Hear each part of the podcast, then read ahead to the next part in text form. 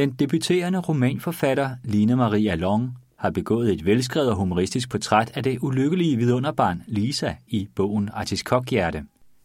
Den 26. august 2014 mødte forfatterinden op på Hovedbiblioteket i midten af København for at fortælle om arbejdet med bogen, samt for at læse op.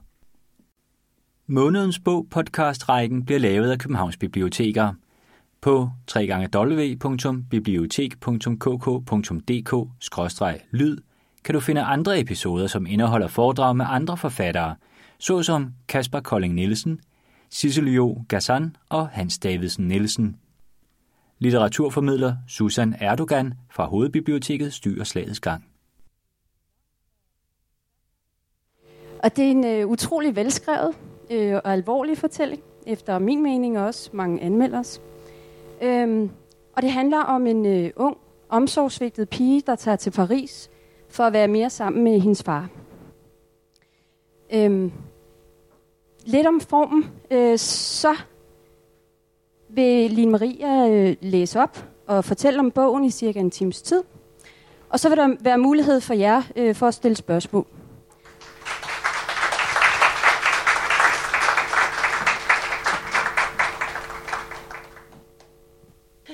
Jamen, så vil jeg også sige tusind tak, fordi jeg er blevet inviteret. Jeg er rigtig, rigtig glad for, jeg glæder mig super meget til i dag. Øh, jeg tror, jeg vil starte med at øh, læse lidt op. Nu øh, var du kort inde på også, hvad bogen handler om. Det er netop Lisa, som er øh, de her kun 15 år gammel, øh, som jo faktisk lige på rekordtid har færdiggjort en øh, HF, og som nu vil over at se sin far, som forlod familien, da hun var lille.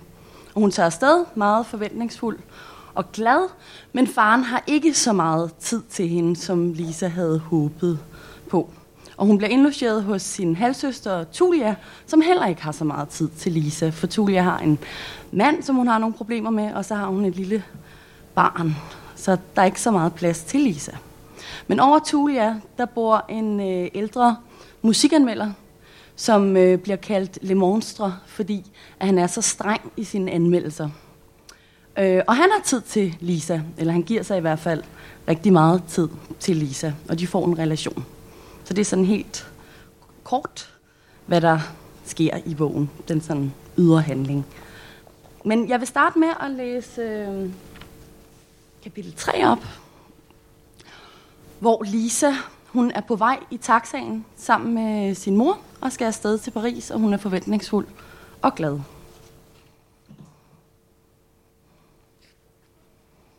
Et var et gevær, og ni var den dugnakkede købmand. Hvis jeg ville huske 19, blev den dugnakkede købmand skudt. Hvis jeg ville huske 91, skød den dugnakkede købmand nogen. Hvis der kun var to tal, var førstnævnte altid den agerende. Allerede i de helt små klasser begyndte jeg på det. Når læreren spurgte mig, hvad er 9 minus 9, tænkte jeg, hvor den duknakkede købmand. I taxaen memorerede jeg flynummeret. Mor sad på forsædet og holdt øje med mig i spejlet. Da hun bemærkede, at mine læber bevægede sig, sukkede hun, du flimrer, skat. Vi fik taxaturen lidt billigere. Mor sendte chaufføren blikket. Hendes negle glid hen over det forvaskede kobberstof, da hun lænede sig frem mod hans højre lår og fik fat på kuglepinden. Hun tænkte på sig selv som moderne feminist, hvilket betød, at hun læste Erika Jong, men gik i push-up BH'er og syntes, at det kun var rimeligt, at mænd betalte for det meste, fordi man som kvinde brugte så meget energi på knibeøvelser og pine, pilinger, og det jo kom alle til gode. Husk de ting, vi har talt om, sagde mor, da vi stod i afgangshallen. Jeg skulle huske, at jeg var kærlighedsbarn, at jeg ikke kunne stole på far, at jeg var et musisk vidunder, som skulle sove mindst 8 timer, ikke flimre og give livstegn. Det med kærlighedsbarnet havde jeg fået at vide mange gange. Selvom mor ikke kunne lide at tale om far, havde hun ofte fortalt mig, hvordan de havde flettet fingre hen over maven, mens de gættede på, hvad jeg ville arve. Hendes øjne, hans retningssans, hendes følsomhed, al deres musikalitet. I alle ni måneder havde hun spillet bambussaxofon for mig. Et lille fløjtelignende instrument, hun stadig nogle gange gik rundt med i brystlommen. Åh, det glemte jeg næsten. Mor rakte mig en seddel med telefonnummeret til psykologen. Hvis du nu bliver dårlig, sagde hun. Jeg havde prøvet at forklare hende, at det var lidt ligesom når kanibaler har kriterier for, hvem de vil spise, fordi de mener, at de optager noget af den spiste styrke. Jeg havde også en slags kriterier. Var noget blevet spist i godt humør, og var man tilfreds med det, var der ikke nogen grund til at skille sig af med det. Åh, lille skat, sagde mor og omfavnede mig. Jeg forestillede mig hende komme tilbage til den tomme stue, hvordan lejligheden den aften ville ånde, og hun ville lede efter lyden, og til sidst ende med at ligge i min seng og holde om min dyne. Jeg havde et øjeblik lyst til at tage hjem igen. Jeg sagde, at alt nok skulle blive godt, at jeg kunne mærke det. Mor smilede. Hun havde stor respekt for fornemmelser, selvom hun ikke troede på skæbnen. Hun kaldte sig kaos teoretiker. Hendes yndlingsdyr var sommerfuglen. Hun nikkede, og jeg forlangte et sommerfugle kys. Hun lå lidt og strakte sig frem mod mig. Hendes fugtige øjenvipper kildede mig på kinden. Jeg vinkede til hende fra rulletrappen. Hun var holdt op med at græde. Mor blev mindre og mindre. I flyet sad jeg ved siden af en lille tyk mand, som ikke helt havde næse nok til at have briller på. Jeg bladrede i en avis, nogen havde efterladt i nettet foran mit sæde, men så snart flyet begyndte at trille hen ad landingsbanen, så jeg kun ud af vinduet. Da jeg mærkede hjulene slippe asfalten, følte jeg et super lykke. Det var første gang, jeg fløj, men jeg vidste, at jeg var skabt til lange strækninger. En Isadora uden frygt for at flyve, et æg klækket i frit fald fra reden, født med luft under vingerne. Jeg havde altid elsket vinden, og ikke kun fordi far ofte i telefonen sagde, lille skat, det er jo det eneste, der er mellem os. Det er luft. Men fordi vinden kunne rive fat i en på den varmeste eller koldeste dag, kunne man mærke den. Man kunne høre den. Jeg blev drevet ud på altanen, når det blæste. Jeg synes, der var noget magisk ved gennemtræk. En usynlig person, der fik dørene til at smække. En af de bedste oplevelser, jeg havde haft, var på eksperimentarium med mor. De havde en vindmaskine, hvor man selv kunne indstille styrken. Jeg stillede mig lige foran den. Swap, råbte jeg til mor. Luften ramte mig så kraftigt, at jeg ikke kunne få vejret. Mit tøj slog mod mig. Jeg blev tør og kold, og alt prikkede. Hele resten af dagen havde jeg følelsen af at være midt i suset fra en konkylie. Stewardessen var fransk. Hun havde en lille blå hat på. Vi fik hver en plastikbakke med en croissant, et stykke ost og en lille yoghurt. Jeg bad om grapejuice. Pamplemousse, gentog stewardessen og hældte op. Det var et af de smukkeste ord, jeg kendte. Jeg sagde ramsen. Vi skal bo i et hus, din mor deler pamfletter ud, og vi har ingen mus. Huset skulle have mindst fire værelser, ligesom et hjerte har fire kamre, mente far. Manden med den lille næse var ikke særlig snaksalig, men han smilede nogle gange til mig. Jeg stirrede ud af vinduet. Jeg kunne ikke mærke farten, kun se skyerne glide langsomt forbi. Vi havde fløjet i omkring 35 minutter, og jeg tænkte halvt så meget luft mellem far og mig. Kaptajnen sagde i højtaleren, at vi kunne forvente nogle lufthuller. Min sidemand blev bleg. Jeg ventede spændt. Der var kun ganske små ryg, det kildede en smule i maven, men jeg var glad for det. Selv propperne i ørerne. Jeg ville gerne mærke, at jeg var på vej et sted hen. Jeg ville ikke have været så ked af det, hvis flyet var splindret lige der. Det var ikke, fordi jeg ville dø, men de tidspunkter, hvor jeg var lykkeligst, var jeg ikke bange. Jeg forestillede mig døden som et lille lukket rum med vægge af det sidste, man har set. En dag da min morfar skulle lægges i seng på plejehjemmet, fandt de ham død i hyggestuen med en halv cigar i skjortelommen og panden begravet i de sidste gullige sider af livlægens besøg. Den havde han regnet godt ud, sagde den ældste sygeplejerske i telefonen, da hun ringede til mor. Jeg havde læst om en orm, der før den blev opløst af fordøjelsesenzymerne i en thailandsk papaya, havde nået næsten at spise sig igennem hele indmaden. Jeg kunne ikke lade være med at tænke, at den vidste, hvad den gik ind til, og ligesom kunne fornemme sig selv udefra, da den lå der med et sidste spjæt i alt det klistrede orange frugtkød. Oftest forestillede jeg mig at dø ramt af lynet på vej gennem græsset med en mand i hånden. Gammel, og krid hvidhåret. Jeg var ret benet og iført en løs bomuldsnatkjole. Manden skiftede ansigt undervejs. Vinden virvlede bladene rundt som regn. Manden var nogle gange gammel. Himlen var lyseblå, selvom det var nat. Manden holdt altid min hånd stramt og kærlig, og så pludselig ramte lynet mig. Midt i et hjortespring. Mine øjne var opspærret, min mund var let åben. Under et suk landede jeg blødt i græsset, død på stedet.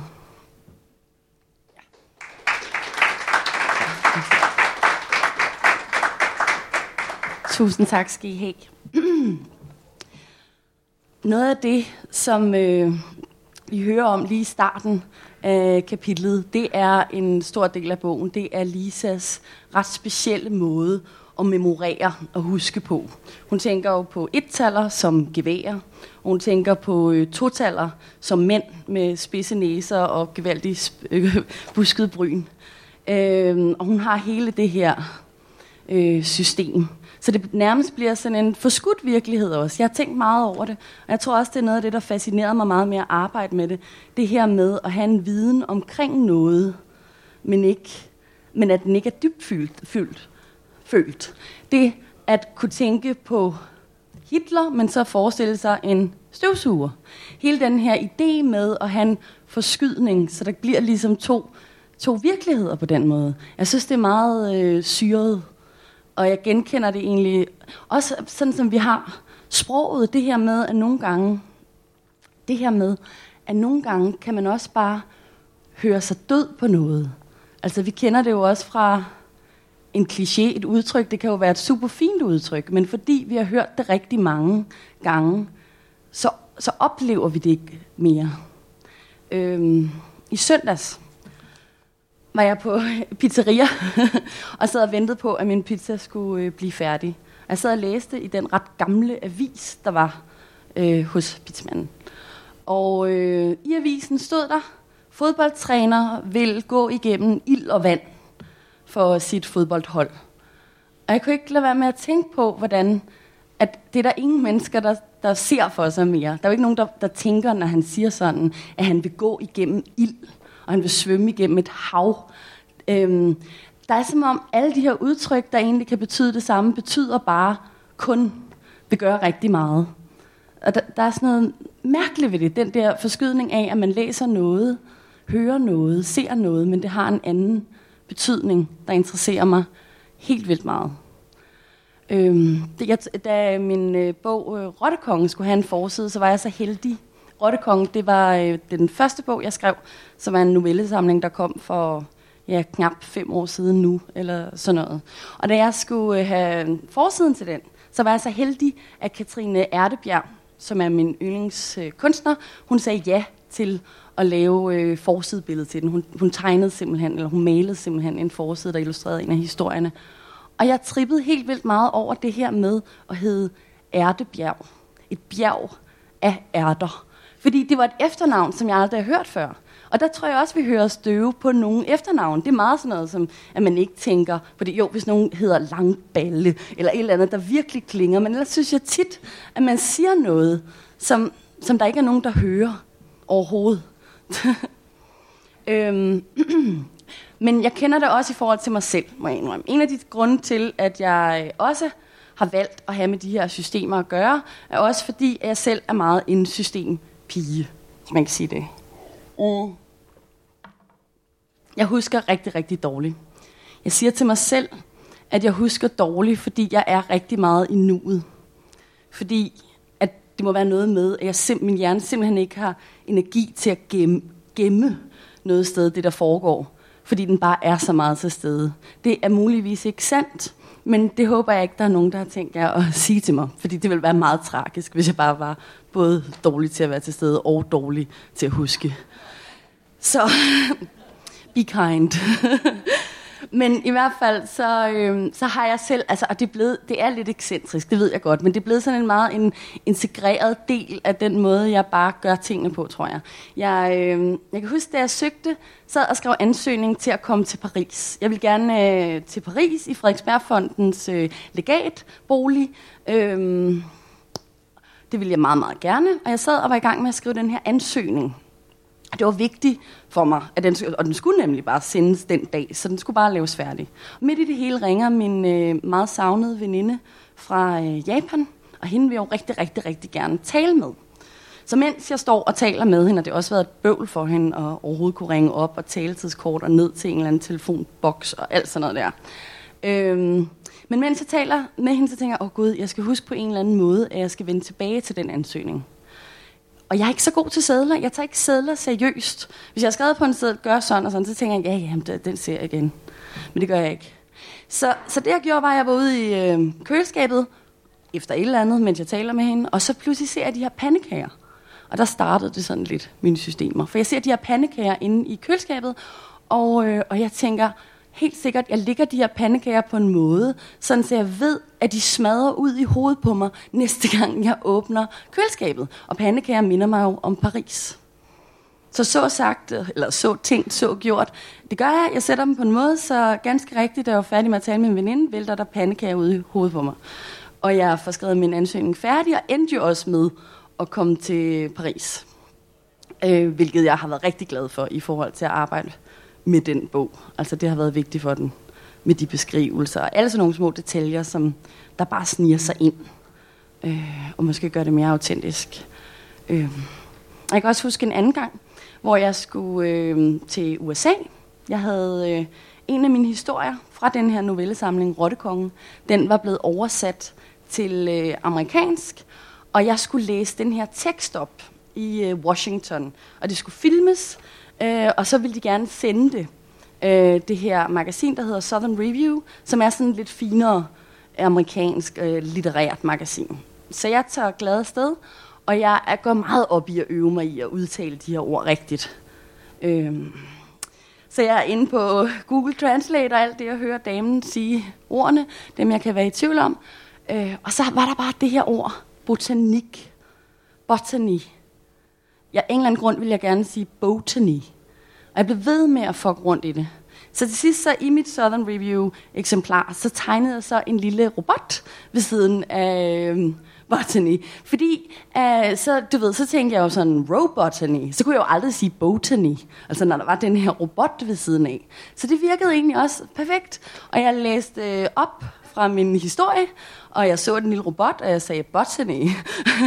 og igen, det jeg talte om tidligere, det her med jo ikke at være i det. Den her forskydning, det er ikke for netop at være prætentiøs og tale om de her to spor, virkelighedsspor, men der er jo et eller andet syret ved at sidde der og skulle være indfølende i at læse en tekst op, og egentlig tænker jeg på robotter. men det der så sker, det er jo så hverken værre eller bedre, at jeg... Øh, ja, der blev solgt rigtig mange Southern Review, og det hele var så godt, og jeg var så lettet. Det var jo gået så godt, og alle sagde, nej, hvor var du god til at udtale det hele. Og så, øh, så blev de alle sammen solgt, så havde jeg helt glemt mit eksemplar. Det lå bare der på bordet. Og pludselig, jeg havde godt set, der var den her ret lave, lidt sure mand, som var en eller anden smarty pants inden for øh, bogbranchen, som man egentlig gerne ville gøre lidt et indtryk på. Som sådan øh, nærmer sig, og jeg så ham godt sådan lidt, jeg havde lidt hørt et eller andet om ham. Og så, så hører jeg bare den her stemme, som er hans, hvor han siger, Why is there a robot in my Southern Review? og så han købt det der skide eksemplar, altså. Og så, ja, så måtte jeg også forklare ham, hvorfor der var en robot i det. Men det er jo så det, det smukke ved, at, at når man går under kunstnertitlen, kan man jo godt tillade sig at være... Altså, han var mere sådan begejstret, sådan, han var det great, altså, var det fantastisk, sweet, sweet, blandt ved med at sige. Og så tænker jeg, nå, okay, fint nok. nå, øh, men nu kom jeg rimelig meget ud af det her... Øh, øh, spor. I virkeligheden vil jeg også rigtig gerne øh, læse noget mere op for jer. Godt tænke mig at øh, læse et kapitel op, hvor Lisa går rundt og oplever Paris. Øh, fordi det der er med Lisa, selvom øh, hun står over for mange vanskeligheder, så prøver hun jo også at se meget positivt på det hele. Og hun prøver også at se en poesi i virkeligheden. Og det er jo det, der også er rigtig interessant ved at arbejde ved en, med en jeg-fortæller, synes jeg. At jeg som øh, forfatteren kan have en historie i hovedet, at jeg ved, hvad der foregår. Og så har jeg så også lov til at have min jeg-fortæller, der kan have sin oplevelse af noget, der er anderledes. Altså. Men øh, jeg vil gerne øh, læse op, som sagt, fra det her kapitel, så det finder jeg lige. Lisa venter på et opkald fra faren, Øh, det er meningen, de skal ud og spise en middag sammen, og hun venter og venter på, at han skal ringe. For nylig havde jeg læst i en undersøgelse, muligvis en reklame for ski, at det ikke var så vigtigt at tænke positivt, som at gøre noget positivt. Jeg tog en spacerdragt på, mors Chanel, kort nederdel med slis, lille jakke og en kuverttaske under armen. Jeg synes, at kuverttasker signalerede handlekraft. Kvinder med kuverttasker forstod sig på kun at have det nødvendige med. Jeg ville gerne være midt i noget interessant, når far ringede. Jeg låste mig ud og begyndte at gå ned ad gaden. Luften var tung af dufte. Hjertenoten bestod af friskmalet bitter kaffe og brændt sukker og kunne næsten skjule den sødlige base af, af tis, der bagte i solen og fordampede. Sproget rullede om mig fra alle sider. Betoningen var en bølge, opadgående, først glidende. Apostrofen kom som et sprøjt og det passede til franskmændene, at vokalerne var i fokus, smukke, syngende vokaler, der blev tilbage, som når en sangerinde pressede stemmelæberne sammen og afsluttede tonen så bræt, at det lød som om den fortsatte. Min telefon brummede i lommen, der stod, jeg elsker dig. Mor havde stadig ikke lært at slå de store bogstaver fra. Far havde ikke ringet endnu angående middagen, men måske han ville vente til i dag, det var torsdag, og jeg håbede, at han kunne huske Jedi-ridderdag. Jeg kom ned forbi Pompidou-centret. Jeg vidste ikke helt, hvor jeg var på vej hen. De hjemløse sad i store klaser rundt omkring på pladsen. Jeg havde aldrig set så mange af dem. Måske det var årstiden. Jeg besluttede mig for, at jeg ville tage øl med til dem en af dagene. Måske med en ghettoblaster under armen. På hovedbanegården i København spillede de klassisk musik, fordi det holdt de hjemløse væk. Jeg vil gerne finde en type musik, der lokkede dem frem. Måske bebop. Der var altid mange hjemløse, der hed Bob. Jeg ville spille musik, indtil de kredsede om mig. Når først de havde lært mig at kende, ville vi blive gode venner. Så ville de skynde sig at komme mig i møde, når de fik øje på mig. Også dem i soveposerne, der lå hen over ristene, de ville samle benene og friske hoppe mod mig som orme i et sækkeløb. Det er vigtigt at gøre glade ting, så det er godt at have et projekt, hvis man er lidt ked af det. Jeg besluttede mig for, at jeg ville finde et par ægte nylonstrømper. Og hvis far så stadig ikke havde ringet, ville jeg købe øl til de hjemløse. Ægte nylonstrømper er formstøbte og har søm. En lige streg bag på benet, der gør det tyndere og længere. Sømmen skal være selve syningen, det der holder strømpen sammen. Det værste, jeg vidste, var strømper med malet søm. Jeg kunne ikke klare ting, der lignede noget, de ikke var. Kravlenisser, der kunne stå uden fod. Buer, lavet af glas. Betydningsfulde sorg, der ikke efterlod ar. Vand i gryder kogt af elkedler. Mor havde to par ægte nylonstrømper. De skulle vaskes i hånden. Når jeg hørte hende knitre rundt i stuen, vidste jeg, at hun var i godt humør. Hvor ofte mor havde mænd på besøg hang sammen med, hvor meget lejligheden åndede. Nogle gange var det så slemt, at vi måtte sætte alle ugerne i stå. Hun syntes, de var hjerter. Særligt Bornholmer-uret. Vi fik en urmager på besøg. Da han var gået, lå mors brune nylonstrømper over en stoleryg. Vi brugte pengene, urmageren ikke ville have til en manikyre til os hver. Jeg fik malet mine fransk. Når lejligheden, når lejligheden åndede værst, kom mor ind på mit værelse i nattøj. Hun lod som om hun var ligeglad med far, men jeg sagde til hende, at han kom tilbage. Jeg strøg hen over det lyse hår og fortalte om alt det, han havde startet op, om pengene og musikerne og huset over på den anden side, som man snart ville købe til os. En dag ville han banke på og sige, her er jeg. Da jeg næsten havde opgivet at finde strømperne og var på vej op i lejligheden for at hente øl, kom jeg forbi lingeriebutikken ved siden af vores opgang. Klokkerne, der sad på døren, ringlede, da jeg gik ind. Ekspedienten, som var tynd og smuk, svarede, at selvfølgelig havde hun ægte nylonstrømper. Hun trak op i kjolen. Hun havde et par hudfarvede på. Hun sagde, at hun selv aldrig gik i andet. Hun kørte sine negle hen over sit lår, ned forbi knæet, så jeg kunne se, hvor holdbare de var. Damen målte mit ben og bad mig strække vristen. Hun viste mig, hvordan jeg skulle rulle dem på. Strømperne var sorte og skinnende med en lille rød kvast ved anklen. De kostede 65 euro. Jeg fik lov til at beholde dem på. Far ringede, da jeg lige havde låst mig ind af gadedøren. Jeg skyndte mig ud på gaden igen, så han ikke skulle høre den kedelige lyd af ekkoet i opgangen. Far sagde, at Sylvie var blevet syg. Men han havde fået nogle billetter til en jazzkoncert i morgen, ligesom vi plejer, sagde han. Jeg var nu alligevel glad for, at han havde husket det med torsdag. Julia faldt i søvn, efter hun havde lagt tertelat. Mathieu smuttede ud af døren lige bagefter. Jeg satte mig på sengen og strøg mine ben mod hinanden. Den tryggeste lyd var nylon mod nylon. Lyden var som styrdregn i søer. Skind, der blev trukket af lange fisk. Mor i stuen.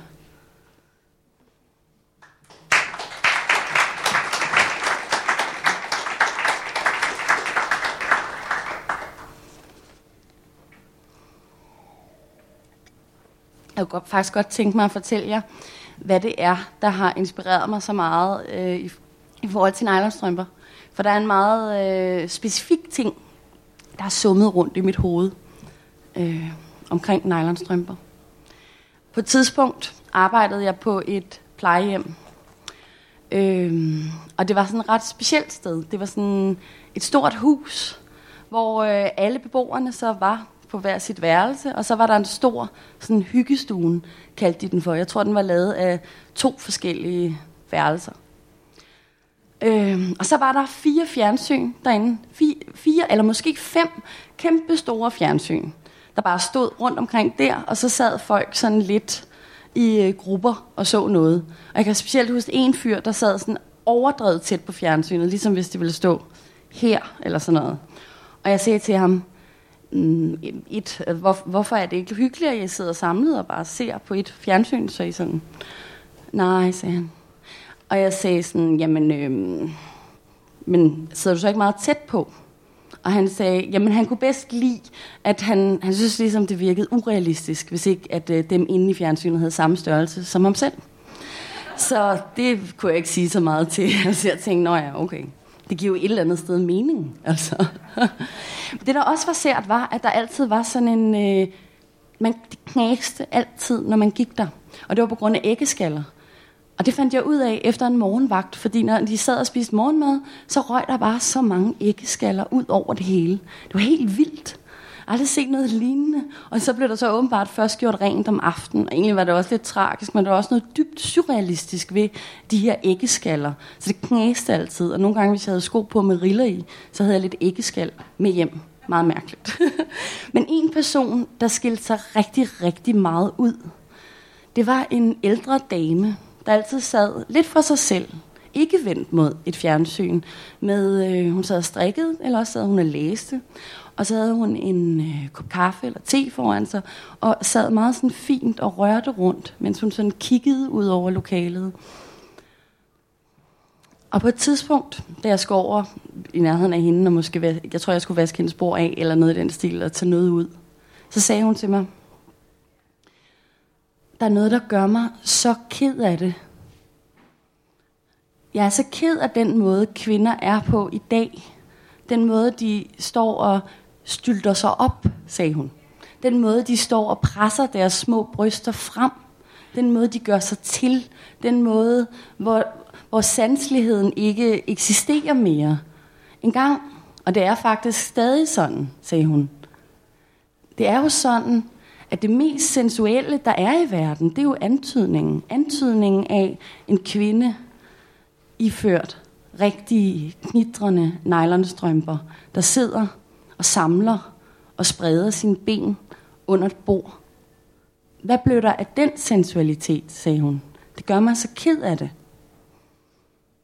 Jeg vidste ikke rigtig, hvad jeg skulle sige, så jeg nikkede bare lidt og gik videre og så, så var det sådan, at næste gang jeg så så hende, så tog hun med, greb hun ud efter mit lår, sådan, og skulle lige mærke, hvad, om jeg, hvad, hvad jeg havde på. Jeg havde så sådan nogle øh, elastiske nogen på, som jeg har nu, og ikke ægte nylonstrømper. Øh, og så sagde hun, nå, nå. Og det skete et par gange, hvor jeg sådan tænkte, jeez. Og det, det fyldte også noget. Jeg synes, det er meget sjældent nogle gange, at mennesker virkelig ser på en og vil sige en noget. Og jeg kunne mærke, at det var vigtigt for hende. Så det gjorde virkelig indtryk på mig, det her. Så en dag, så gik jeg ned, og så købte jeg nogle ægte nylonstrømper. Og de var ret svære at få fat i, faktisk. Og de er også meget anderledes, fordi de er netop formstøgte og overhovedet ikke elastiske. Og det er kun en selv, der passer sine egne strømpebukser. Fordi foden er Ja, altså det skal passe med størrelsen på foden, og tykkelsen på benen, og længden på benen. Så jeg havde dem her på. Jeg ville jo rigtig gerne have selvfølgelig, at hun skulle bemærke det. Så jeg vimsede sådan ret meget omkring hende og var sådan lidt... Hmm.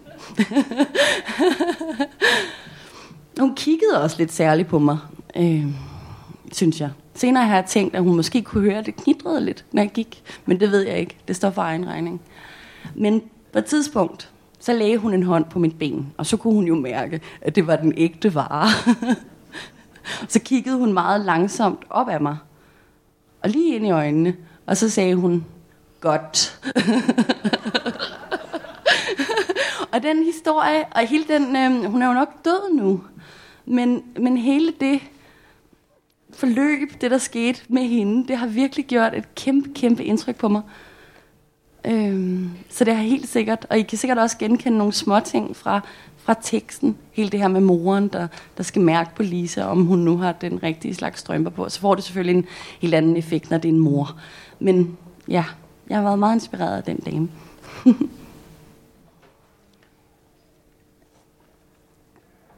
Jeg kunne også godt tænke mig at tale lidt om gamlingen og Lisa. Det er jo også øh, noget af det, der fylder rigtig meget i bogen. Det er deres relation. Og når jeg siger gamlingen, hvis der er nogen, der ikke har læst det, det der jo nok er, så er gamlingen den ældre, ret sure musikanmelder, jeg talte om tidligere. Øhm, det har været nogle af de scener, der har været rigtig, rigtig spændende at arbejde med, fordi det har handlet så meget om dosering. Og igen også at prøve at vise noget, øh, hvor jeg virkelig bruger min jeg-fortæller. Jeg virkelig bruger, at det er pigens stemme. Det er den 15-årige pige, som ikke er særlig moden af sin alder, som faktisk er ufattelig barnlig af sin alder, men har den her seksualitet, som hun er vant til, kan få hende nogle vegne, som er vant, hun er vant til, kan åbne nogle døre for hende. Det var meget vigtigt for mig, at det ikke skulle virke sort-hvidt, at det ikke skulle være sundt eller usundt, eller klamt, eller smukt, men faktisk være, have lidt af det hele, alle de elementer, så det også handlede om læserens øjne og mine øjne. Noget af det, som jeg, der er spændende ved at arbejde med sådan et emne, som jo øh, er kontroversielt, det er jo også at prøve at nærme sig som skrivende, hvad jeg selv mener om det. Der er mange øh, journalister, der har, har spurgt, ja, både ind til det, det har været noget af det, de har været rigtig interesseret i, men de har også sagt til mig, jamen hvad er så, altså hvis du kan sige med en sætning, hvad, hvad du vil med den her bog, hvad er så det? Og hvad vil du sige? Øhm, og det har jeg ikke, altså et, så, så har jeg lidt sådan, at hvis jeg kunne gøre det med en sætning, så havde jeg måske ikke skrevet 200 sider. øhm, og to, så, så ville jeg heller ikke kunne. Altså, selv hvis jeg skulle øh, have mere plads til at prøve at, at forklare. For det er netop, det er ikke en bog, der giver svar. Det er en bog, der, der stiller spørgsmål, også til mig selv. Og det er en bog, der er skrevet på min nysgerrighed og også interesse i, hvordan skriftens skønhed nogle gange kan... Nogle gange, så fordi vi hører det gennem Lisa, så er der jo nogle ikke særlig rare ting, der bliver beskrevet rigtig poetisk, fordi det ses igennem hende. Og det her med den her overgang fra, hvornår bliver noget, fremstår noget, har det faktisk også en, en reel skønhed, fordi det alligevel får lidt af det, selvom at det dækker over noget andet. Jeg synes, det er vildt spændende nogle gange, når noget bliver til noget andet, end det jeg først havde regnet med, da jeg, da jeg skrev det. Men jeg kunne godt tænke mig at læse øh, det sidste stykke, jeg vil læse op. Det var et stykke øh, med Gamlingen og, øh, og Lisa, hvor vi cirka er sådan midt i deres relation.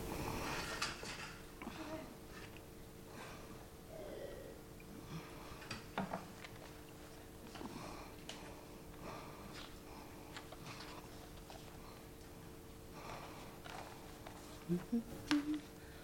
Mm-hmm. Mm-hmm. Han kaldte mig sukker, når jeg ville kaldes honning.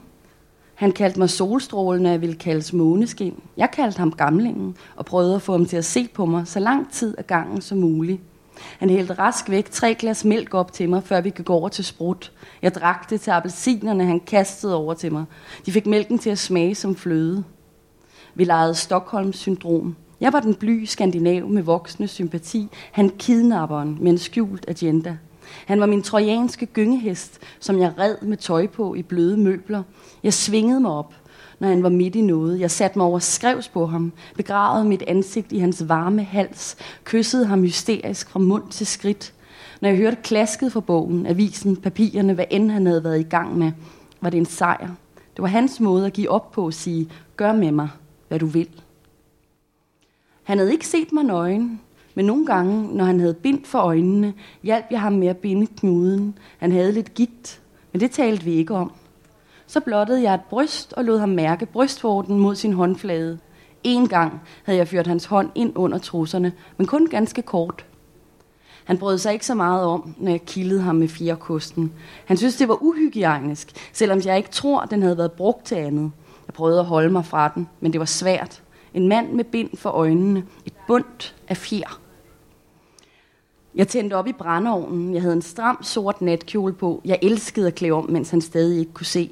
Først efter jeg havde lagt læbestift, fjernede jeg tørklædet fra hans øjne. Han kunne ikke tåle at have det siddende for længe. Vaniljeparfumen kunne godt give lidt eksem over næseryggen. Jeg sørgede for at stå foran brændeovnen, så skæret fra flammerne ramte mig. Han havde sagt, at det klædte mig, at mit hår lignede ild, og min krop kastede skygger, og skyggerne af mig var det smukkeste, han havde set. Han gned sig lidt i øjnene og smilede til mig. Jeg gik meget langsomt hen til ham. Jeg forestillede mig en lige streg foran mig, jeg skulle stå på. Jeg havde hans fulde opmærksomhed. Solstråle, sagde han, da jeg satte mig på armlænet. Vi sad og så lidt ind i flammerne. Jeg kunne godt lide den måde, det knitrede på. Han fortalte, at det var hans kone, der gerne ville have brændeovnen. Det samme galt badekarret. Men det nåede hun jo ikke at opleve. Han smilede. Ild og vand. Jeg kyssede ham på munden. Læbestiften smittede af. Lidt efter rejste han sig. Han skulle til et vigtigt møde næste morgen, og han havde lovet at have en anmeldelse klar. Hvis du vil blive, kan du sidde og læse lidt, sagde han. Jeg dansede ind foran brændeovnen, svingede mit hår. Gamlingen, sagde jeg. Han så ikke på mig. Han satte sig bare i den grå lænestol, der stod foran computeren. Han havde arrangeret sig sådan, han kunne have sine ben udstrakt inde under skrivebordet og hvile dem på printeren. Jeg gik hen til ham. Tror du, at du er blevet en sødere anmelder, at kende kender mig, spurgte jeg. Nej, svarede han, uden at se op. Det kunne godt være, at du er blevet gladere og mildere. Gladere måske, svarede han. Bliver du ikke nervøs, når du skal anmelde virkelig dygtige musikere? Sådan er det jo. Nogle mennesker er bedre end andre. Jeg tror, det eneste, jeg har det svært med, er spildt talent. Dogne mennesker. Men er du ikke selv lidt... Nej, jeg er depressiv og alkoholiseret. Det er noget andet. Han smilede. Du er sjov, sagde jeg. Jeg bladrede lidt i den biografi om Chet Baker, som han havde lagt frem til mig. Jeg kunne allerede høre hans fingre på tastaturet. Det var et gammeldags kliktastatur. Jeg vidste, at han også havde en skrivemaskine. Jeg var ked af, at det ikke var den, han brugte. Jeg holdt bogen frem mod ham og bad ham læse et stykke op, der indeholdt nogle svære franske ord. Han vendte sig i stolen, skiftede til et par briller med halve glas. Han holdt bogen helt tæt op mod sit ansigt. Den rørte næsten ved cerutten, som han lige havde tændt. Og hvad sker der så, spurgte jeg, da han stoppede med at læse. Det er jo ikke på den måde en historie. Du ved jo godt, hvad der sker. Han får smadret sine tænder, han vender tilbage til scenen. Det er meget mere spændende, når du læser det, sagde jeg. Han læste lidt mere op fra bogen. Jeg kyssede ham på toppen af hovedet. Jeg kyssede ham alle de steder, hvor han snart blev skaldet. Han skrev videre uden at se på mig hurtigt. Han brugte alle fingrene. Jeg trykkede et par taster ned, som var det et klaver. Jeg spillede på D og E, D og E. Di, di. Det var Fyr Elise. Han skubbede min hånd væk. Bliver jeg virkelig nødt til at sende dig nedenunder for at få lavet noget? Nu lød han irriteret. Kunne du finde på det, spurgte jeg. Gå en tur. Paris er en smuk by, har jeg hørt. Jeg kravlede op på skrivebordet og satte mig ved siden af tastaturet og hvilede mine fødder i hans skød. Hvem kan du bedst lide? Mig eller computeren, spurgte jeg. Han tøvede. Jeg kørte en finger ned over den brede fladskærm, røde og blå farver, tegnede en streg, der hurtigt forsvandt. Hvis du skulle vælge, jamen, øhm, hvis jeg ville dø, det giver jo ingen mening, at det skulle have en sammenhæng. Men hvis det havde, jeg klaprede på hans lår med fødderne. Hvis det brændte, og du kun kunne redde mig eller computeren. Det er et åndssvagt eksempel. Hvis en person sagde, nu dræber jeg hende, eller smadrer din computer. Lisa, jeg begynder at blive træt. Dig, jeg ville vel redde dig. Vel redde? Hvad hvis det var, bare var min arme, der blev skåret af, men computeren? Nu stopper det. Han rejste sig og hiv mig vredt ned fra skrivebordet. Jeg fik fat i musen og kørte den rundt et par gange, så der igen kom lys i skærmen. Han var ved at skrive anmeldelsen. Jeg gjorde min stemme så dyb og opgivende som muligt, da jeg læste op. At se så stort et talent blive forvaltet så dårligt af i sig selv. Lyder jeg sådan? Afbrød gamlingen. Jeg skulle til at læse videre, men han vendte ryggen til mig og gik ud mod køkkenet. Jeg løb efter ham og ind foran ham. Jeg kan godt lide din mave, sagde jeg. Han trak ud, jeg trak ud i hans skjorte og mæste mit hoved hele vejen ind under den og kyssede ham. Hvad nu? Og din dybe navle, sagde jeg, ind mod hans mave. Han holdt ud i halsåbningen og kiggede strengt ned på mig. Hans hjerte slog hurtigt. Han var varm. Jeg synes bare, det blev fjollet, sagde han.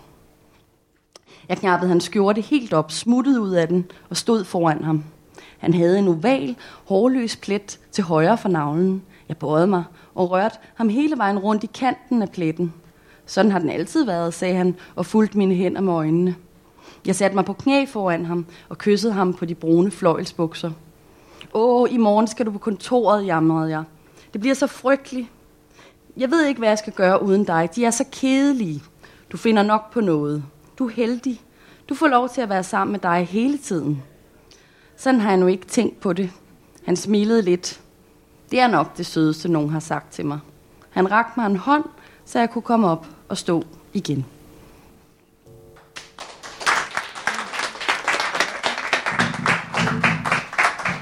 Tak til Line Maria. Nu er det så jeres tur til at komme på banen. Øhm, I er meget velkomne til at stille Line nogle spørgsmål.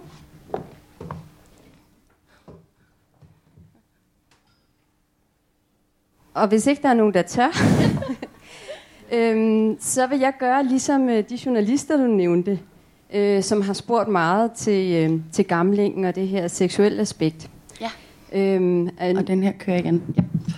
Noget af det, der er sværest at, at skildre, både øh, i kunst og, og litteratur, er jo sex. Og du har nogle øh, meget stærke øh, scener i bogen. Øh, sådan set ikke kun med gamlingen, men også øh, med, øh, med Lisas andre øh, seksuelle partnere. Du talte også tidligere om det her med, med skrift, skriftens skønhed og, og dosering. Hvilke overvejelser har du gjort dig, når du har siddet og skrevet øh, om, om det her? Hvis jeg lige må ja. knytte noget mere til, øhm, så er det jo også bemærkelsesværdigt, at, at de moralske øh, anfægtelser eller refleksioner jo også er meget fraværende øh, i bogen. Og det er vel sagtens også, fordi det er Lisas perspektiv, der ligesom er gældende. Ja.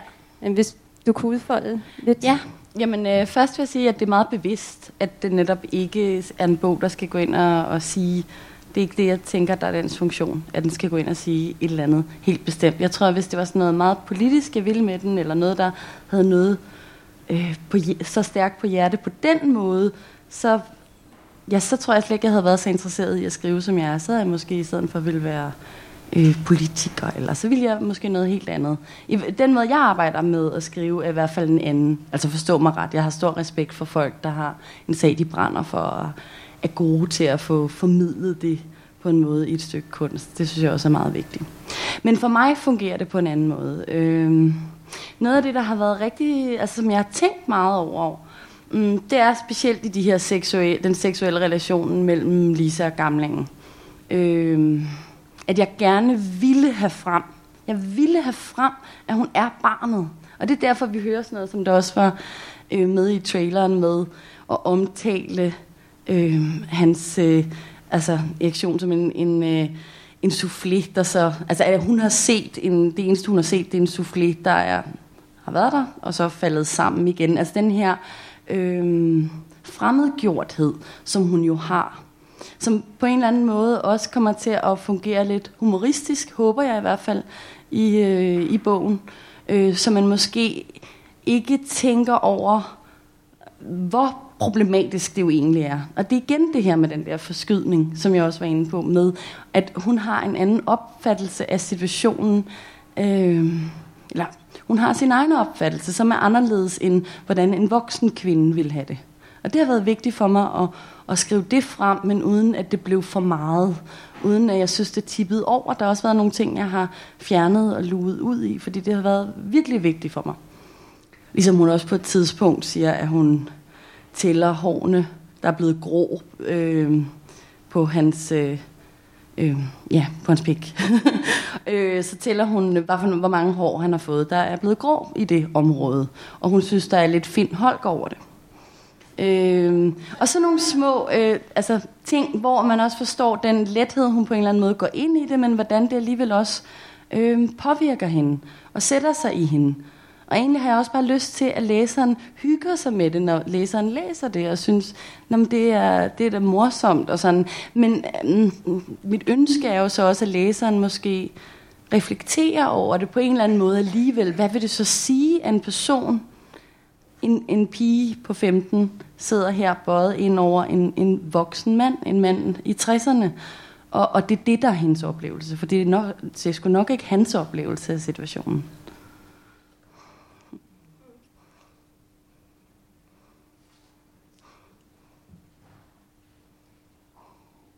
Hvordan øh, spiller, jeg tror du har kaldt det skønhedsforstyrrelser, fordi altså, hun har en barnlig øh, hvad skal man sige, tilgang til ja, hendes seksualitet, og sådan set også øh, gamlingens.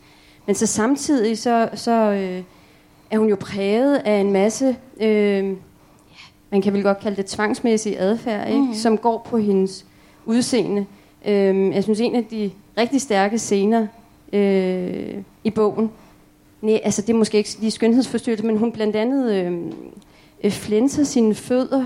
Øh, jamen, hun er meget kropslig orienteret. Hun flænser sine fødder i en i en øh, skosvært. Øh, Nå, ja. ja. Øh, hun, hun piller i sin hud. Altså, hun, hun er utrolig fokuseret øh, på kroppen. Ja.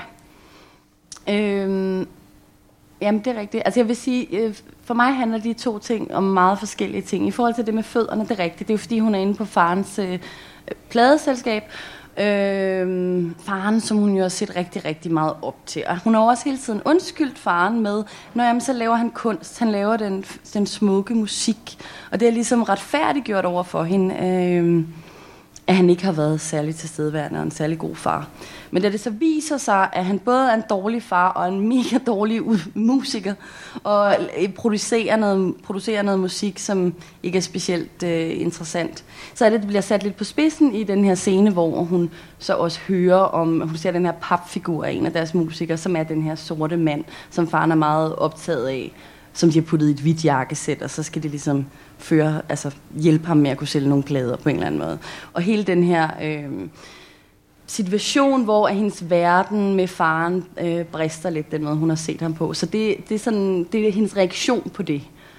Det med, at hun så netop, så gør hun sine fødder øh, sorte og bløde. Hun putter dem ind i sådan en skosværte apparat, så de bliver helt sorte, og netop også øh, får nogle rifter. Så hun skal for at provokere faren og sige til ham, Nå okay, hvad så nu? Nu har jeg da fødder. Hvad så, daddy -o? Øhm, så det er sådan ligesom, synes jeg, en, to en forskellige. for sig. Ja. Ja, ja. Det andet, du taler om, ja, hun har jo også, altså vi hører jo også om, hvordan hun, øh, når hun tager afsted, det bliver sådan antydeligt i starten, men moren hun vil have, at hun skal have øh, sin tidligere psykologs telefonnummer med til Paris, hvis nu du bliver dårlig.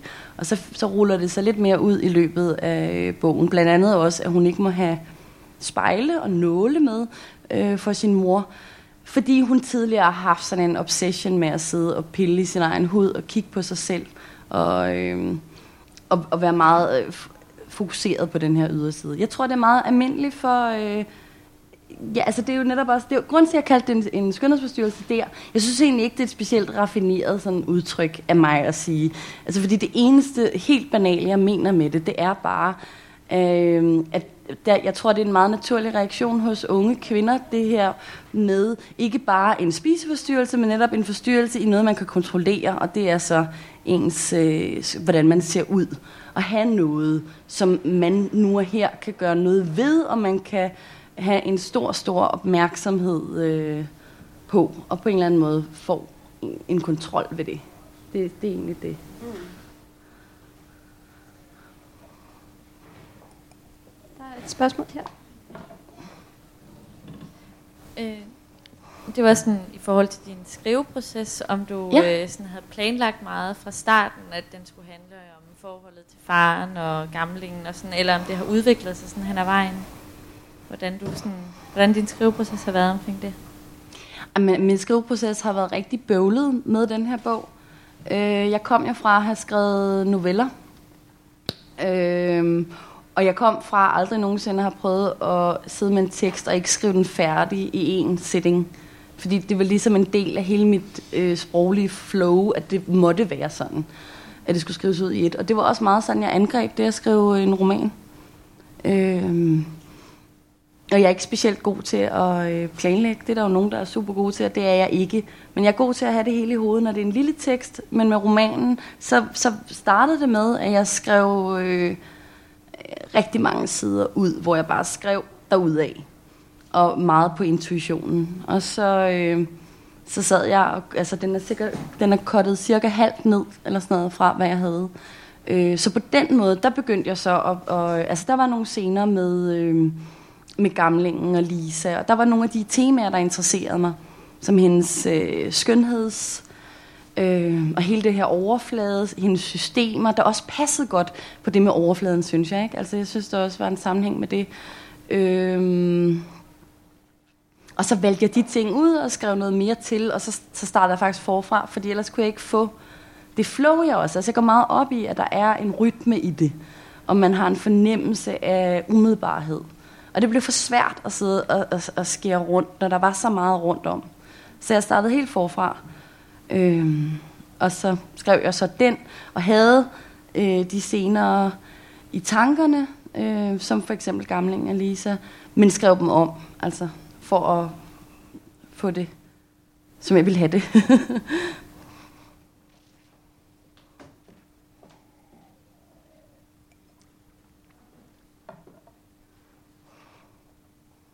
Slet ikke andre, der har noget at spørge om? Jeg tænker, du taler om øh, rytme i sproget, og jeg sidder sådan læst og, og tænkt på øh, Nabokov, og, altså både emnemæssigt, men kan du nævne nogle af de øh, inspirationskilder, øh, du har haft? Øh? Øh, ja, altså specifikt til den her, eller i det ja, hele taget? specifikt til, men måske også hele Ja, nogle gange hænger det jo lidt sammen. Ja. Øh, jo, Lolita har jeg, har jeg øh, hvad hedder det, helt sikkert også været inspireret af. Det her med at have øh, jeg-fortælleren på den måde, og så også have det så... Øh, og ja, så er den jo netop også en, en om, omvendt vinklet, fordi vi så følger pigen mm. op mm. på den måde. Så det har jeg helt sikkert været inspireret af. Øh, men ellers tror jeg mere, det bare har været altså generelt det, jeg, jeg har læst. Altså jeg har nogen, som jeg, øh, nogle forfatter, jeg ser meget op til. Jeg ser meget op til Sylvia Plath, som også er, er nævnt i den, fordi Lisa husker øh, glasklokken, når hun går i bad, fordi hun så ser på øh, øh, brugskabinen, så tænker hun på Sylvia Plaths glasklokken. øh, og det er også en meget, altså det, jeg synes, at både hendes digte, og den er fuldstændig vidunderlig.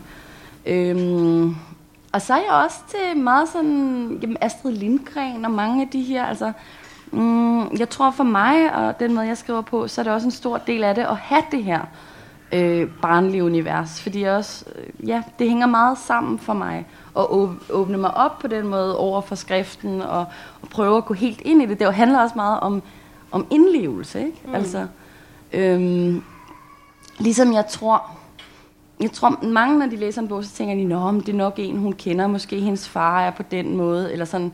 Men for mig, der tror jeg bare, at alle karaktererne er mig. Altså, så det bliver meget sådan fixeret på mig selv i at prøve at lave scenarier af. Også hvad jeg synes, både hvad der er rigtig forkert, men også hvad der fungerer på hvilken måde. Men alle karaktererne er i en eller anden udstrækning øh, mig selv. Så moren for eksempel er skrækbilledet, altså mit skrækbillede af, hvordan jeg vil allermest frygte, at jeg selv vil være som mor. Altså. ja, hun er meget ekscentrisk. Øh, ja. Ja, og meget selvoptaget og meget... Øh, altså hendes interesse i Lisa går mest på, at hun skal være noget for hende, ikke? Altså. Mm. Hvad sker der med Lisa? Da jeg var færdig med at læse bogen, ikke? Altså, mit hjerte var tungt, øh, og jeg tænkte, hvad, øh, en kvinde som hende med, med de oplevelser, øh, hvor havner hun henne? Hvor ender hun henne? Altså, jeg tror, en ting er sikkert, og det er, at hun er blevet mere hård af den her. Altså, hun har mistet noget af sin drømmende naivitet. Det er også derfor, jeg synes, det var meget sjovt at læse nogle af de bidder, som jeg gjorde, fordi øh, men her i starten også mærker hendes meget naiv, og hun har jo også sådan en lyst til at iscenesætte sig hele tiden. Det er hele den der idé om, hvordan det skal være at leve, der, øh, der er meget i hende. Så jeg tror helt sikkert, at hun er blevet mere hård. Øh, men hvordan det går hende, det, den synes, jeg synes heldigvis, at den kan gå begge veje. Mm. Altså hun kan både blive... Øh, altså virkelig øh, være en pige med et meget, meget svært liv, men hun kan måske også blive en, der altså, kunne samle sig op, og så har en lidt større hårdhed. Men, på, men hvad der i hvert fald også er sikkert, det er jo, at hun har, selvom jeg altid synes, det er lidt svært at snakke om slutninger, hvis der er nogen, ja. men ja, hun har en masse gode overlevelsesstrategier i hvert fald, kan vi jo godt afsløre, i forhold til, til de ting, der sker øh, i bogen. Øhm, ja. Ja, det har hun jo. Men og det er jo øh, hendes, hendes forhold til, til de dyr, der bebor lejligheden. Det er jo også sådan, selvom der er måske nogle af jer, der ikke har læst bogen, men det har alligevel også været øh, ude i, ja, i medierne. Det og det har vi slet ikke snakket om. Jeg Nej, synes, det, var det, ved du hvad, det slog mig faktisk også lige, at hvis vi lige har tid til det, så vil jeg have det egentlig lyst til lige at øh, sige lidt om det, og måske lige et ganske kort kakelak-stykke. Jeg synes i hvert fald, at det, det er værd at, mm. at læse op, for det, det var et meget overraskende element øh, ja. i historien, så det ville være fedt. Ja, nej, men det vil jeg rigtig gerne. Altså, det der jo er med, med kakelakkerne, det er jo, at Lisa, hun øh, bor jo hos sin halvsøster Tulia. Og, øh, og hun får at vide, lige da hun flytter ind, at de har altså tendens til kakelakker, som Tulia formulerer det. Øh, så hun skal være meget forsigtig. Øh, og så Lisa går altså og småstraffer nogle af de voksne i sit liv, fordi hun jo føler, at de, øh, de er der jo heller ikke helt altså, for hende. Øh, så hun fodrer bevidst kakelakkerne og bliver specielt ven med en, som hun kalder den røde, som hun maler med en øh, stribe neglelak over ryggen. Øh, og som hun nogle gange taler med. Og specielt når hun føler sig lidt ensom.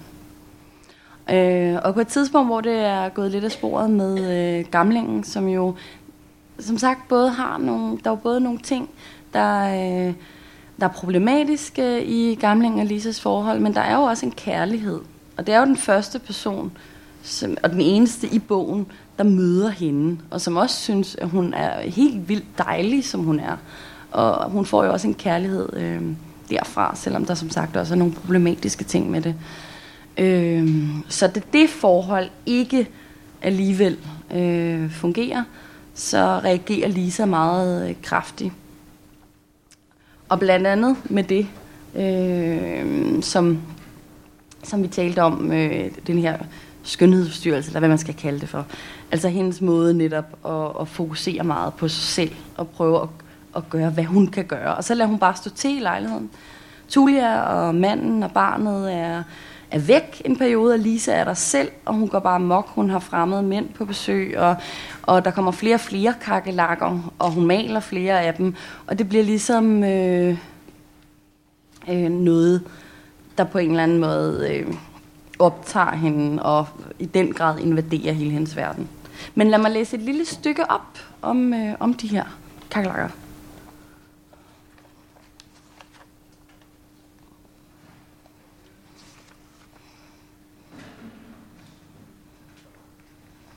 Ja. Jeg gav dem farver. Violet, strand, metallic, French, sunny – og så var der selvfølgelig den røde. Jeg smurte et nyt lag rød neglelak på dens ryg. De lugtede stærkt af acetone det første stykke tid, men jeg troede ikke, de havde noget imod det. Tværtimod. Dem med farver løb i flok. De var ikke så generede mere. De sad fremme, når lyset var slukket. Jeg kunne sagtens have et sterinlys tændt, uden at det skræmte dem væk. Jeg var betaget af forvandlingen fra lille blød, næsten gennemsigtig, til det her relativt store panserdyr optaget af præcis, hvornår den hårdhed indtraf. Det måtte være om natten. Tænk at hvile sig med blød bare ryg, og så i næste nu strejfe væggen med et brag fra ens nyvok- nyudvokset skjold, at hele ens krop pludselig klaprede mod gulvet, og det var som om man var blevet dyppet i plastik. Jeg kunne se det på dem, det nye mod, og jeg tænkte, at det måtte være den overgang, der havde sat sig. Om aftenen piblede de frem fra køkkenet, det var vel ikke kun i køkkenvasken, de ynglede, men det var der, de udsprang fra. De så meget forskellige ud. Nogle var mere brune end sorte, og jeg gættede på, at mange af dem kom fra de andre lejligheder. Rygtet om min venlighed havde spredt sig hurtigt. Jeg var Mother Teresa for kakelakker. Jeg var kakelakvisker. Jeg var deres ven, men også deres chef og dronning. Når jeg langsomt gik gennem stuen, blev de afventende siddende for at se, hvad jeg ville. Hvis jeg gik hurtigt, ved de væk, ud til hver side som en anerkendende hilsen. Jeg bar et sterinlys i hænderne, som en luciabrod og lavede en sti igennem lejligheden. Det sagde dem ikke så meget at kravle på hænderne, men jeg kunne mærke på dem, at de var ved at være trygge ved mig. Jeg brugte papkassen fra støvsugeren som hus, og det virkede lidt ironisk, når nu det var støvsugeren, de mindst kunne lide. Jeg lavede lufthuller og fugtede kassen med vand. Affugteren var bandlyst, slukket og tildækket. Mit gamle værelse havde lige præcis det miljø, de kunne lide. Fugtigt og varmt. De vidste godt, at det var deres rum nu. Jeg holdt døren åben, så, så dem, der kom fra køkkenet, kunne finde derind. Jeg sad på værelset med kakerlakpapkassen i sengen. Deres afføring lå som et helt solsystem hen over gulvet. Jeg gav dem mad direkte i kassen. Jeg havde læst, at de særlig godt kunne lide kornprodukter og søde sager. Jeg anrettede fingerbøl med mel til hovedret og sukker til dessert. Jeg følte mig kærlig, når jeg tog små bitte mål med, centiliter, med centiliter sken. Sonny fik en lille hat på, som jeg havde lavet noget guldfarvet standjol fra en øl. En meget lille elastik holdt den på plads. Støvsugerkassen havde et rum til støvsugerposerne. Det fik Sonny. Jeg dumpede den røde ned til hende. Jeg var sikker på, at han ville synes om hatten. De var på en måde gift. Snart ville Sonny bære rundt på en tæt pakket kapsel med æg. 40 unger ville strømme ud hvide og hengivende gennemsigtige nymfer, der kom til verden, bade i mel og honning. I gåsegang ville de storme gennem lejligheden et optog af feromoner og pis uden ende. På vej ud mod badeværelset fik jeg for tredje gang et glasskår i foden fra det samme glas. Jeg havde tabt det for flere dage siden. Jeg ville ikke støvsuge. Jo flere glasskår jeg fik i fødderne, jo mere åndssvagt virkede det først at gøre noget ved det nu. Kakelakkerne ville heller ikke bryde sig om det. De hjalp mig med at skide i nærheden af glasskårene for at minde mig om, at jeg skulle holde mig væk. Jeg vidste ikke helt, om kakelakkerne drak noget, men jeg stillede nogle flade skåle rundt på gulvet, og det virkede som om de i hvert fald kunne lide at være i nærheden af dem. Jeg tænkte på at træne dem, ligesom lopper, efter sine kan lære at køre på ethjulede cykler, tænkte jeg. At kakelakker måske kunne noget andet. En dag stod far pludselig uden for døren og bankede på. Jeg så ham gennem dørspionen. Jeg vidste ikke, hvordan han var kommet ind af gadedøren. Først blev jeg lidt glad over, at han måske var bekymret for mig. Men så kom jeg i tanke om, at, han havde sagt, at jeg havde sagt, at jeg var syg, og far måtte have vidst det i flere dage. Nogle timer efter han var gået, skrev jeg en sms om, at jeg var ude hos en veninde, havde det sjovt, var rask, men ikke ville tage på landstedet. Jeg trak stikket ud af fastnettelefonen. Jeg røg ikke længere på altanen, jeg røg over det hele. Ofte sad jeg ved vinduet og kiggede ud. Bunden af swimmingpoolen var fyldt med vand efter et regnvejr. En lille dreng stod og fangede blade i et net. Jeg vidste ikke, hvilken dag det var. Jeg fik let uro i kroppen, en indre sitten, der ikke ville gå væk. Jeg havde svært ved at falde i søvn. Jeg var en træve i et glas vand. Jeg var næsten sikker på, at fuglene havde taget noget af det hår, jeg havde fjernet fra børsten. Tanken gjorde mig utryg. Jeg synes, jeg kunne se håret ligge som en del af redden. På et tidspunkt ville jeg undersøge det nærmere. Købe en kikkert. Fuglemoren så udfordrende på mig, inden hun lagde sig til rette, og jeg satte mig for, at jeg fremover ville være opmærksom på, hvad jeg bød dem. For at holde mig på god fod med fuglene, stillede jeg nogle solsikkekerner ud i et æggebæger i tagranden. Så trak jeg gardinerne for. Sådan foretrak kakelakkerne det også. Taknemmelige løb de gennem stuen, men de blev ikke derinde, når jeg ikke var der. Det var en slags gentleman agreement.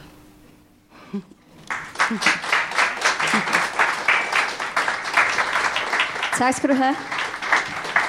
Nu er det sidste chance. Øhm, ellers øh, vil jeg sige rigtig mange tak til Line Maria. Øhm, og tak til jer, fordi I kom.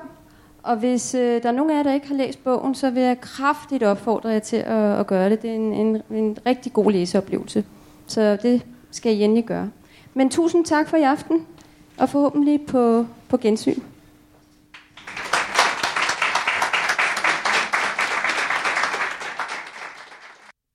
Du har lyttet til en podcast fra Københavns Biblioteker. For at finde flere podcasts, gå til www.bibliotek.kk.dk-lyd.